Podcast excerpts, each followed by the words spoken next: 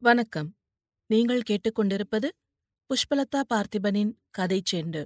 ஆசிரியர் திருமதி ராஜம் கிருஷ்ணன் எழுதிய குறிஞ்சித்தேன் பாகம் மூன்று அத்தியாயம் நான்கு மாமரம் சாய்ந்தது. மாதிக்கு அவர் தன்னிடம் விடைபெற அழைத்த குரல் அது என்பது புரியவில்லை. எப்படி புரியும்? அந்த முகம் பறித்தெடுத்த மலர் போல் நிமிர்ந்திருந்தது. கண் இதழ்கள் உறக்கத்தில் ஆழ்ந்தவை போல் மூடியிருந்தன. உதடுகளில் உள்ளடக்கிய புன்னகை வெளியே பீரிட்டு முண்டி நிற்பது போன்ற நிறைந்த அழகு. முகத்திலே என்றும் இல்லாத தெளிவு. அமைதி. சிமிழில் இயங்கிய உயிர்காற்று பறந்து செல்ல விடுதலை தந்த நித்திய வடிவமாக உடல் கிடந்தது. என்ன? கூப்பிட்டீர்களே? அதற்குள்ளே தூக்கமா? என்னங்க? என்றவள் வலக்கையை தூக்கினாள்.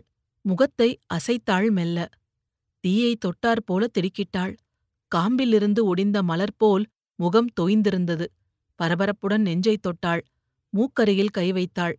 கையை காலைத் தொட்டு பிடித்துப் பார்த்தாள். அடி வயிற்றிலிருந்து பெருங்குரல் கக்கலும் கரைசலுமாக பீறி வந்தது. ஜோகி! கிரி! ஐயோ!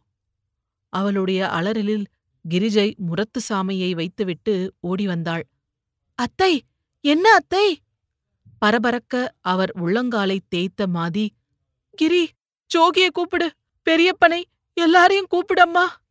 குரல் அழுகை தழுதழுப்பில் சோக சுமை தாங்காமல் அலைந்தது. பெரியவரின் மூக்கருகில் அவள் பீத்து வைத்த நூல் உண்மையில் அவர் மூச்சில் ஆடுகிறதா? அல்லது அவளுடைய பரபரத்த மூச்சில் ஆடுகிறதா?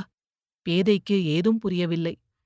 திமு திமுவென்று செய்தி கேட்டு அவர் படுத்திருந்த கட்டில் அண்டை எல்லோரும் கூடி குழுமிவிட்டனர் என்ன அம்மே?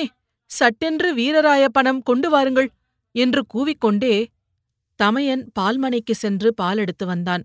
ரங்கம்மாதான் ஓடி நாலனா பெருமானமுள்ள அந்த பொன் துண்டை நெய்யில் தோய்த்து எடுத்து வந்தாள். அண்ணனின் கண்கள் தழும்பின. உனக்கிது செய்யவா தம்பி நான் இருக்கிறேன் என்று முட்டிய உணர்ச்சியுடன் அவ்வாயை நீக்கி பொன் துண்டையிட்டு பாலை ஊற்றினார். பொன் துண்டு அந்த நாவில் ஒட்டி பாலோடு இறங்கிய காட்சியில் ஐயோ என்று முகத்தை மூடிக்கொண்டு அம்மை அலறினாள். ஜோகி அப்போதுதான் நீரும் சேருமாய் காகை வந்து சொன்ன செய்தியில் ஓடி வந்தான். ஏதோ மாதிரி இருக்கிறது என்ற செய்தியை கேட்டுத்தானே அலைய குலைய ஓடி வந்தான். வீரராய பணம் போட்டுப் பால் ஊற்றும் காட்சியில் அப்பா! என்று கதறியவனாக பாய்ந்தான். கண்ணீர் சிந்த பெரியப்பன் அழாதே ஜோகி! என்று கையமர்த்தினார். கரியமல்லர் அவனை பரிவோடு பற்றி அழாதே ஜோகி! உன் ஐயன் நல்ல கதிக்கு ஈசன் திருவடிக்குத்தான் போயிருக்கிறார் என்றார் துயரத்தை விழுங்கிக் கொண்டு. ஆண்களும் பெண்களும் குஞ்சுகளும் குழந்தைகளும் அந்த சிறு வாயிலில் நுழைவதும் அருகில் வந்து கண்ணீர் தழும்ப கால் பக்கம் வந்து நின்று எப்படி இருந்த மனிதர்? முகத்திலே என்ன களை? என்ன ஒளி? தெய்வம்! என்று வணங்கிப் போவதுமாக இருந்தார்கள். காலையில் ரங்கன் வந்து பணம் பெற்று போனது வேறு ஊரறிந்த ரகசியமாக கொல்லென்று ஆகிவிட்டது. தம் சொந்த மகனுக்கு மேல் அவன் மீது வாஞ்சை. கடைசியில் ஒருவேளை அவனை பார்த்து பேசி அவனுடன் உண்ணவே உயிர் வைத்திருந்தார் போலும். என்றெல்லாம் பல விதங்களில் பேச்செழுந்தன. பாரு எல்லாவற்றையும் பார்த்தவளாக சிலை போல் மூலையில் நின்றிருந்தாள். ஆயிரத்தில் புரளுவதாக வேஷம் போடும் கணவனுக்கு அந்த பெரியவர் பணம் தந்திருக்கிறார் என்ற செய்தியில் இறந்து கிடக்கும் அவர் மீது ஆத்திரந்தான் அவளுக்கு மாளாமல் பொங்கி வந்தது. அவளுடைய வாழ்வின் இனிமையை குலைக்கவே திட்டமிட்டு செயல்புரிந்த வினை வடிவமோ? அவளுக்கு என்றேனும் அனுதாபம் காட்டினாரா? அனுதாபம் என்ன இருக்கிறது? அன்று குறும்பனின் வேருக்கு மேல் என்ன வினைகள் புரிந்து அந்த உருண்டைக் கல்லை அந்த மகன் கைகளில் சிக்க வைத்தாரோ? பால் வழிந்த உதடுகள் மூடியிருந்தாலும் பொங்கி நிற்கும் சிரிப்பைப் பார். ஒரு பேதை பெண்ணின் இன்பத்தில் துன்பத்தை புகுத்தியது உமக்கு வெற்றியா? அன்று கூட இந்த வீட்டுக்கு வரமாட்டேன் என்று முரண்டு பிடித்திருப்பேனே வெள்ளத்தை பூசிக் கொடுக்கும் மருந்து உருண்டை போல் சர்க்கரை பேசில் என்னென்னவோ திணித்துப் பேசினீரே என்னை அறிவிலியாக ஆக்கினீரே. நெஞ்சு எரிய எரிய அவள் உணர்ச்சி அழுகையாக பொங்கி வந்தது. அதே அறையில்தான் அவர் அவளுக்கு அன்று உபதேசம் செய்தார். விரும்பிய பெண்ணை அவன் கைப்பற்றினால் நெறியென்னும் நேர்கோட்டில் நடப்பான். அவனுக்கு ஏமாற்றம் தராதே பெண்ணே உன்னை கெஞ்சி கேட்கிறேன் என்று கூறி வஞ்சனை புரிந்தார். அவர் நெஞ்சை இழக வைத்து அதில் அவர் தமக்கு வேண்டிய உருவத்தை சமைத்துக் கொண்டார். ஆனால் அது நிலைத்ததா? அவருடைய மைந்தனின் அழகான இல்லத்தில் சூழ்ந்த வெம்மையிலே அவர் போதனைகளால் மாற்றிய உருவம் அழிந்து நீராயிற்று. அவளுடைய அன்புக்குரிய மக்கள் இரு பெண்களே அவர்களின் வளர்ச்சிக்கு உழைப்பது ஒன்றே அவள் வாழ்வில் உள்ள குறி. இத்தனைக்கும் காரணமானவர் யார்? யார்? ரங்கம்மைக்கு என்ன சிறப்பு உண்டு? ஒரு முள் பிடிக்க வகையில்லை. அவளை கண்ணிமையில் மூடிக் காக்கிறான் அந்த கணவன். கிரிஜை மெலிந்த சிறு உடல் கருப்பு முகம் அவள் காய்க்காமலே நின்றுங்கூட அந்த கணவனின் அன்பணைப்புக்கு ஏது குறைவு? ஏன் நீர் சாகும் வரையிலும் அந்த மாதம்மா என்ற அன்புக்கு உரியவளின் ஆதரவில் இருக்க வேண்டினீரே? ஓர் இளம் பெண்ணின் மனசைக் குலைத்தீரே? இப்படியெல்லாம் அவளுடைய மனமாகிய மடையின் கதவு அவர் முகமண்டலத்தின் நிறைவிலே மோதப்பட்டு திறந்து கொள்ளக் கொட்டி தீர்த்தது. மழை முழுவதும் நின்று இருள் கும் என்று சூழ்ந்து வர ஈரமண்ணின் வாடையும் குளிர்காற்றுமாக அந்த துயர சூழ்நிலைக்கு இசைந்துவிட்டது. விளக்குகளை ஏற்றிவிட்டு வாயிற்புறம் தொரியனை யார் யாருக்கெல்லாம் செய்தி சொல்ல அனுப்ப வேண்டும் என்பதைக் குறித்து பெரியப்பன் பேசிக் கொண்டிருந்தார். மறுநாள் செவ்வாய்க்கிழமை. தகனக்கிரியைகள் செய்வதற்கு அது ஏற்காத நாள். எனவே ஒரு நாள் தள்ளி புதனன்று சடங்குகளை செய்ய தீர்மானித்தார்கள்.